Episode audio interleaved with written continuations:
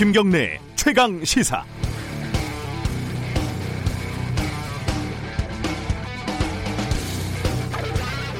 어제 검찰이 채널 A에 대한 압수수색을 시도를 했습니다. 채널 A 기자들이 압수수색에 반발을 하면서 회사 복도에 앉아가지고 어, 언론 자유를 외치면서 대치하고 있는 모습을 보니까 여러 가지 어, 생각이 떠올랐습니다. 역사는 반복된다. 한 번은 비극으로 또 한 번은 희극으로 이런 말도 떠올랐어요. 일단 지난 2009년에 광우병 보도를 한 PD수첩을 검찰이 압수수색을 하려고 했을 때 검찰 수사에 힘을 실어준 동아일보가 떠올랐고요. 역시 PD수첩이 황우석 보도를 했을 때 취재 윤리를 강조하면서 MBC가 공갈 사기 범죄를 저질렀다 이렇게 주장을 했던 동아일보 사설도 생각이 났습니다. 거창하게 얘기하면 뭐 역사의 복수 이럴 수도 있고요. 쉽게 얘기하면 뭐 당해봐야지 지옥 맛을 아는 거죠. 이 채널 A가 이번 취재 과정에서 보여준 폭력적인 행태는 충분히 비판받아 마땅합니다. 검찰에 관련 자료를 제출하지도 않았고 자체 진상 규명 과정을 투명하게 공개하지도 않고요. 어, 결정적으로 검언 유착은 아직 의혹으로 사실관계조차 확인이 되고 있지 않아서 수사가 불가피한 측면이 분명히 있습니다. 그런데 그러나 그럼에도 불구하고 두 가지가 마음에 걸립니다. 하나는 결국 칼자루를 의혹의 당사자인 검찰이 쥐게 됐다는 점인데요. 의사가 수술대에 누워서 자신을 수술하는 꼴 아니겠습니까? 이게 제대로 되겠냐 이런 아, 뭐라 걱정이 들고요. 또 하나는 검찰이 권력이 이런 좋지 않은 언론을 쉽게 다루게 되면 결국은 좋은 언론도 쉽게 다루려고 할 것이 뻔하기 때문입니다. 그래서 이번 검찰 압수수색이 반복되는 역사의 희극인지 비극인지 아직 판단이 잘 서지 않습니다. 4월 29일 수요일 김경래 최강 시사 시작합니다.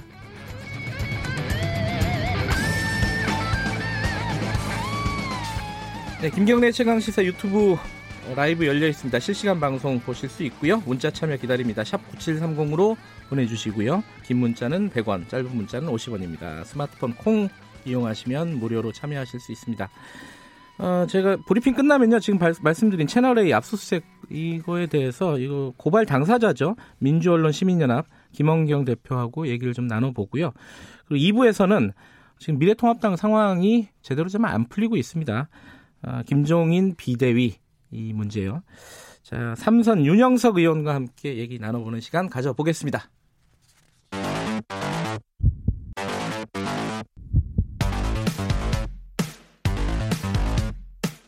오늘 아침 가장 뜨거운 뉴스 뉴스 unboxing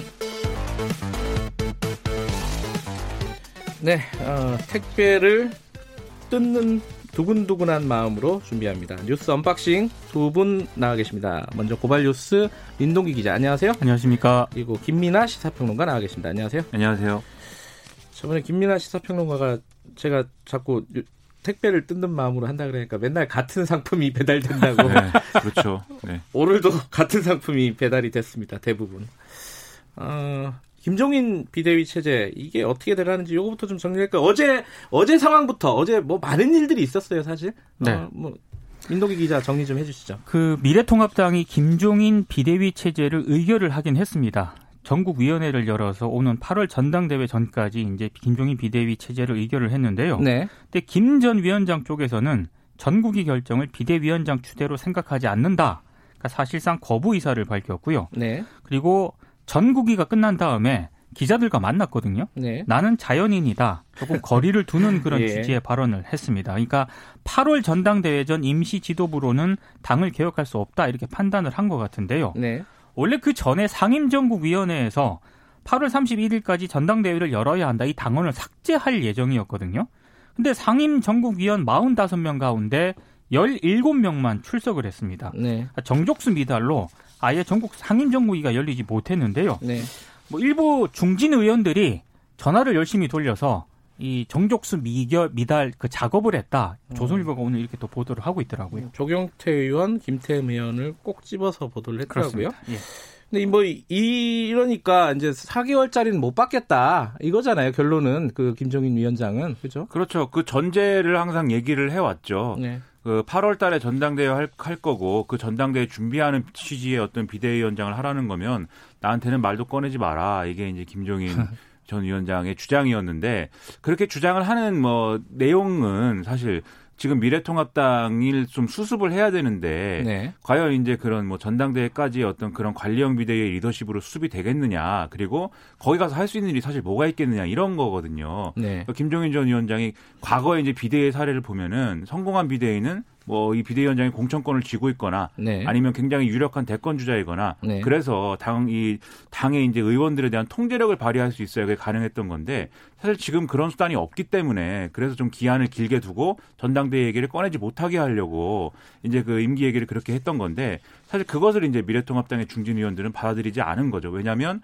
그렇게 임기가 이제 길어질 경우에 김종인 비대위가 길어질 경우에 원내대표를 노리는 분들이라든지 또 당권을 노리는 분들이 어, 자기들이 갖고 가져야 될 권한이 줄어든다든지 아니면 불리해진다든지 이런 사태가 벌어질 수 있기 때문에 이렇게 뭐 어, 안 하기로 한 것 같습니다. 근데 그러고 나서 다시 또 김종인 뭐라고 불러야 되죠? 위원장이라고 해야 전 위원장 전 위원장. 예. 항상 아니, 위원장을 뭐 하셔갖고. 다 전 장관도 있고 뭐 전 수석도 있고 네. 뭐 그냥 박사라고 해도 되는 것 같습니다. 아, 박사, 김종인 박사. 예, 오랜만에. 김종인 박사가 그렇게 사실상 거부 의사를 밝히고 나서 찾아갔어요, 또. 찾아가가지고, 네. 뭐 다시 해달라고 얘기하러 갔겠죠. 근데 또 밖에서 추운데 기다리고 이런 또 해프닝이 벌어졌습니다. 심재철 원내대표하고 예. 김재원 정책위 의장이 구기동 자택으로 찾아갔 거든요. 저도 몇 번 갔었어요. 인터뷰 때문에. 못 만났는데. 한 30분 먼저 도착을 해서 예. 어, 김종인 박사를 이제 기다렸습니다. 네. 그러다가 이제 들어와서 같이 들어갔는데 들어와서 뭐 와인을 뭐 몇 잔 마셨다 이런 음. 보도도 있고요. 근데 뭐 여러 걱정하는 얘기만 했고 와인만 마시고 나온 것으로 별다른 소득 없이 나온 것으로 이렇게 아, 보도가 되고 그러니까 있습니다. 설득을 했는데 딱 부러진 대답은 못 들었다. 요거죠? 그렇죠. 수락도 아니고 거부도 아니다 이렇게 네. 얘기를 했습니다.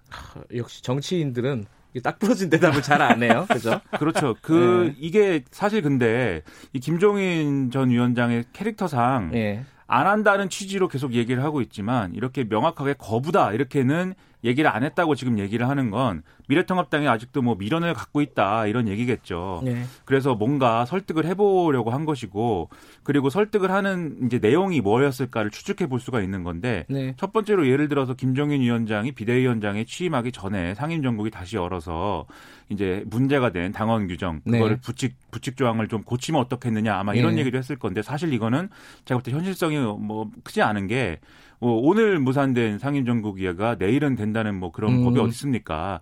그런 것은 이제 어, 어려울 것 같고 네. 두 번째로 이제 뭐 관리형 비대위를 누군가에게 맡겨서 8월 전당대회까지 이제 끌고 가는 그런 방법도 있을 텐데 네. 그것도 사실은 뭐 이 비대위를 하나만 한 비대위가 돼서 쉽지 않을 것 같고 네. 그러면 5월 초에 이제 원내대표 선출을 하는데 원내대표가 당대표 권한대행 역할을 맡으면서 이제 8월 전당대회로 책임지고 가는 그림이 가장 유력할 것 같은데 네. 그 경우에도 사실 이 원내대표가 선출된 원내대표가 그래도 김종인 비대위를 해야 된다라는 의견을 가질 수도 있거든요. 음. 그래서 아마 5월 초에 원내대표가 선출되면 그 사람의 입장에 따라서 김종인 비대위 카드가 다시 살아나지 않을까라고 생각하는 사람도 있는 것 같습니다. 하나 더 있습니다. 아 그런가요? 뭐죠? 그 김종인 이제 비대위원장이지 않습니까? 어찌 예. 어찌됐든 지금은 예. 비대위원장으로서 본인이 직접 다시 상임정국위원회를 여는 아, 방안. 그러니까 셀프로, 셀프로. 어, 임, 일종의 네. 임기를 연장을 하는 거죠. 셀프로. 김종인 전 위원장이 셀프에 대해서는 트라우마가 있어서 그렇죠. 과거에 더불어민주당에서 셀프 입원, 비례 입원을 했다가 네. 온갖 소리를 들었기 때문에 이건 안 하려고 한다는 가능성이 또 높진 않지만 그렇죠. 네. 예, 네. 시나리오는 있더라고요. 저번에 그 총괄 선대위원장을 저는 안 맡을 거다 이렇게 얘기를 했던 기억이 납니다. 네. 어, 이번에는 할까요, 말까요? 이게 어떻게 보세요, 김민하 평론가는? 아직 마음이 남아 있다고는 저는 보는데 마음 남아 있다. 그런데 이게 근본적으로는 당내 중진들 의견이 정리가 안 되면 지금 불가능한 구조입니다. 왜냐하면 아까 말씀드렸듯이 전제가 있지 않습니까? 그 네. 당원의 부칙 조항을 고쳐야 되는데 이걸 고치려면 어떤 형태로든지 이 당권 주자들 간의 의견이 정리가 돼야 되는데 그 의견 정리가 지금 쉽지 않다. 네. 이 문제가 해결이 안 되기 때문에 저는 어려운 방향으로 계속 가고 있다라고 생각을 음, 합니다. 알겠습니다. 요거는 좀 항상 하는 얘기네요. 좀 지켜보도록 하고요. 예. 네, 언제까지 지켜봐야 되는지 빨리 누군가 결심을 해줬으면 그러니까 본인은 좋겠습니다. 하고 싶어 하는데 네. 네. 지금 미래통합당 내부에 구심점이 없기 때문에 네. 현실적으로는 좀 어려울 네, 것 같습니다. 안 해도 되지 않을까요? 김종인 박사께서는 다른 일을 하셔도 될 것 같은데. 저는 좀 짝, 딱하다는 생각이 들어요. 미래통합당 상황이 이렇게 김종인 위원장한테 매달릴 수밖에 없는 상황이. 그렇죠. 네. 자, 어, 사실 어, 일반적인 상황 같으면 이거 굉장히 큰 뉴스인데, 물론 이제 보도는 많이 되고 있지만은, 그 더불어 시민당의 양정숙 당선인을 제명을 했어요. 스스로. 그러니까 이게 네. 더불어시민당이 지금 부동산 관련 의혹이 제기가 됐거든요. 네. 양정숙 당선인과 관련해서 그래서 제명을 하고 검찰에 고발을 하기로 했는데 원래 그 더불어시민당 15번 후보로 출마를 했습니다. 네. 근데 총선 과정에서요 KBS 등이 보도를 한 내용인데 아, 부동산 실명제 위반 그리고 음. 명의신탁 그리고 나중에 좀 나온 의혹이지만 정수장학회 임원 이력에 대해서 거짓 해명을 했다. 음. 이런 의혹들이 네. 막 추가로 제기가 되면서 더불어시민당이 좀 강하게 대처를 한 것 같습니다. 재산이 한 90억 조금 넘는다 그러는데, 그게 대부분 어, 부동산이고, 부동산이고 그걸 축적하는 과정에서 여러 가지 불법을 저질렀다라는 의혹이 지금 나오고 있는데, 4년 동안 43억이 늘어났다 그러는데요. 버- 본인은 지금 부인하고 있는 거죠? 본인은 뭐 이게 자기가 이제 재산을 많이 가져 가진 게 사실이고 예. 그 재산을 가지는 과정에서 뭐 여러 가지 뭐 일들이 있었던 것도 맞지만 그런 것들이 위법은 아니고 네. 여러 가지 세금도 뭐 낼 거 다 냈고 뭐 이런 것들은 다 해명 가능하다 그리고 소명을 했다 네. 이게 이제 양정숙 당선인의 입장인데 문제는 이걸 검증하는 과정에서 더불어민주당이 검증하는 과정에서 이건 더불어민주당에서 보낸 비례 후보라고 볼 수 있는 거죠. 그죠? 그렇죠. 예. 그렇기 때문에 더불어민주당에서부터 이제 검증을 했는데 네. 검증하는 과정에서 이제 이 이제 이 중에 부동산 중에 뭐 동생하고 공동 명의를 가지고 있고 또는 뭐 이렇게 가족들하고 이제 명의를 이제 나- 가지고 있는 그런 부동산들이 있는데 이 소유하고 있는 가족들을 불러서 검증을 하는 과정에서는 말이 다르고 이제 양정수 당선자가 해명한 내용과는 배치되는 이런 해명들을 했다는 것이죠. 예. 그래서 그거에 대해서 이제 더불어민주당도 자체 보고서를 통해서 이분은 이제 비례대표를 사퇴를 강력하게 권고하는 게 맞다라는 의견을 사실 총선 전까지도 이제 갖고 있었다는 거고 음. 더불어시민당도 자진 사퇴를 계속 권고해 왔, 왔다는 건데 네. 본인이 계속 버텨서 난 네. 잘못한 게 없고 이렇게 버텨서 지금 사퇴에 이른 겁니다. 이거는 더불어민주당이 네. 검증을 부실하게 했다는 비판을 받을 수밖에 없습니다. 특히 네. 지난 1월 총선 출마를 신청한 475명 전원에 대해서요. 1주택, 2회주택 전부 매각 서약서를 다 받았거든요. 네, 큰 뉴스였죠, 그것도. 네, 근데 지금 양당선자 같은 경우에는 뭐 5주택에다가 지금 다른 건물도 있지 않습니까? 그 부분에 대해서는 또 이 이후에 뭐 비례대표 후보에 대해서는 그걸 뭐 예외로 해주는 뭐 예외 조항을 넣었다는 얘기도 있고. 예, 그, 그런 얘기가 있던데. 근데 네. 왜 비례대표는 예외가 되는지 말이 안 잘 되죠. 모르겠어요. 그렇죠. 그러니까요. 네. 어. 전뭐 저는 집을 다섯 채씩 가지지는 않았으니까는 잘 저도 한 이해는 네채 갖고 계세요? 네 채라니요? 뭐 제가 무슨 뭐 뭐겠습니까? 제가 제가 뭐 직업이 시사평론가인데 무슨 집을 가지겠습니까? 어, 어쨌든, 어, 그 부분도 잘 이해가 안 되고, 어쨌든 그래서 지금 논란이 커지기 전에 어, 먼저 제명하고 검찰 고발하고 이런 어, 절차를 밟는 것 같은데, 네. 본인이 버티면은 이거는 뭐, 당선인 신분이 계속 유지되는 거죠? 뭐 법에 의해서 네. 당선 무효형을 받지 않는 한, 네. 뭐 본인이 이제 뭐 자진 사퇴를 하지 않으면 음. 뭐 무소속 의원은 돼 지금 제명됐기 때문에 무소속 의원은 되더라도 네. 뭐 그대로 이제 국회의원직은 유지하는 것이고 네. 그리고 이제 그러면 이제 더불어시민당에서 비례대표가 한 명이 비게 되는 거지 않습니까? 예. 그러면 이제 더불어시민당에 등록돼 있는 후순위 예. 후순위 순번의 비례대표 후보가 예. 승계를 하게 되는 거죠. 예. 이게 사실 어 더불어민주당 쪽에서는 한석이 아쉬울 텐데 그죠? 그렇죠. 지금 180석을 맞춰 놓은 건데 사실 그런 부분도 있고 이, 이 다른 뉴스가 미래통합당이 워낙 시끄러워가지고 사실 큰 뉴스가 안 되고 있어요 지금. 근데 그 부분은 조금 안심일 것 같기도 하고 여러 가지 생각이 근데 이게 드는데 애초에 더불어시민당 후보가 아니고 더불어민주당이라는 어떤 단일한 정당에서 아마 일어난 일이었으면 그 제 생각에는 지도부의 예. 어떤 통제나 이런 것들이 더 잘 먹혔을 가능성이 있고 예. 그랬으면은 좀 선거 기간 동안에 자진 사퇴가 이루어지지 않았을까라고 생각을 하는데 좀 비례정당을 만들면서 이게 지도부가 이원화되고 그러면서 서로 이제 검증에 대해서 떠넘기는 모양새가 되고 음. 이러다 보니까 잘 처리가 안 된 부분들도 있는 것 같습니다. 예. 근데 총선 직전에 본인한테 사퇴 를 권고를 했답니다. KBS 아, 보도한 그렇죠. 이후에 예. 검증을 하니까 이게 상당히 좀 신빙성이 있다. 예. 그래서 사퇴를 하라고 했는데 본인이 거부를 했다라고 하거든요. 그때 그러면 공천을 철회할 수도 있었을 텐데 그렇죠. 예. 그럴 만큼 조사가 당시에 됐었는지는 그럼 지금 확인이 안 되는 상황인 거고요. 네. 어쨌든 조사를 계속하는 과정이었던 것 같아요. 예, 그죠. 근데 그 정수장학회 임원으로 일을 했다는 거는 그거는 본인이 아니라고 했잖아요. 그게 그게 거짓말이라는 거예요? 그렇죠. 기- 자기는 음. 이제 명의를 도용당했거나 누가 자기 이름을 그냥 올려놓은 것 같다라고 얘기를 했는데 그게 아니라 어떤 행사에 참석하고 뭐 이런 행위를 실제로 했다. 그래서 음. 거짓 해명이다. 뭐 이런 얘기인 본인은 거죠. 임원이 된 줄도 몰랐다라고 하는데 음. 그게 나중에 이제 거짓으로 밝혀진 거죠.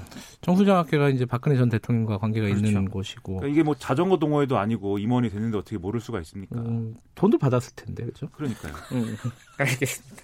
자, 어, 채널 A 얘기는 우리가 브리핑 끝나면은 어, 민주 민원연 민주언론 시민연합 쪽 공- 어, 김영경 대표랑 얘기 나눌 텐데 어, 그게 궁금하더라고요. 어제 그 지금 핵심이 녹취록을 검찰이 확보를 하러 간 거잖아요. 그렇죠. 그 핵심은 확보했나요?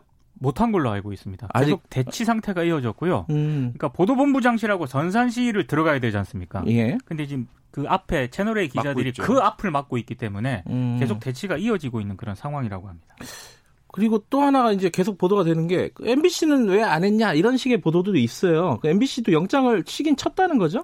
그렇죠. 영장을 이제 청구를 했는데 예. 뭐 이제 영장이 안 나온 거고 근데 음. 이게 영장이 안 나온 이유가 뭐냐에 대해서 보수 언론의 경우에는 음. 애초에 이제 서울중앙지검이 지금 부실하게 청구를 한 것이다. 그래서 어, 윤석열 검찰총장이 황당해한다 이렇게 지금 근데 보도를 왜. 부실하게 청구를 했죠? 나 그게 잘 이해가 안 되더라고요. 그 맥락이. 보, 그 보도의 맥락은 MBC는 봐줬다라는 거죠 검찰이. 아, 지금 검찰이 MBC를 봐줄 만한 분위기가 아니지 않나요? 근데 그 그런데 서울중앙지검장은 이 정권 아, 편이다라고 이 중앙지검장이 그래서 그 그런 맥락이 얘기가- 관련돼 근데 차이가 있죠. 왜냐하면 네. MBC는 일단 보도라는 행위가 있, 었잖아요 예. 보도를 한 언론사에 대해서 영, 압수수색 영장을 신청을 했는데 그걸 법원이 내주기는 쉽지 않은 것 같고 음. 다만 채널 A는 보도가 일단 없었거든요. 예. 그러니까 그런 차이도 어느 정도 그리고 이제 있는 것 같습니다. 범죄 행위가 채널 A 기자의 경우는 어쨌든 협박 혐의에 그렇죠. 대해서 수사를 예, 하는 것이기 예. 때문에 MBC와는 질적으로 다른 문제가 있는 거죠. 또 하나가 그 의혹의 당사자인 검사장 관련해서는 영장이 안 들어갔죠? 그죠? 안 그렇습니다. 들어갔습니다. 예, 네. 그 부분이 안 들어갔고 또 신기한 거는 여기에 지금 핵심적인 어떤 어 플레이어라고 할까요? 어 등장하고 있는 지모 씨, 네. 그러니까 이철 어, 회장의 흔히- 지인이라고 불리는 흔히 네, 뭐 말하는 제보자. 뭐 예, 제보자 X라고도 불리는 네네. 그뭐 사람도 영장을 안 쳤어요, 그죠? 아니, 대상이 아니었습니다. 음, 그럼 뭔가 어, 속셈이 있는 것 같은데 그런 부분에 대해서는 나중에 좀 밝혀지겠죠. 네. 어, 밖에서 끝내라고 합니다. 여기까지 하겠습니다. 고맙습니다. 고맙습니다. 자, 고발뉴스 민동기 기자, 김민아 시사평론가였고요. 김경래 최강 시사 듣고 계신 지금 시각은 7시 37분입니다.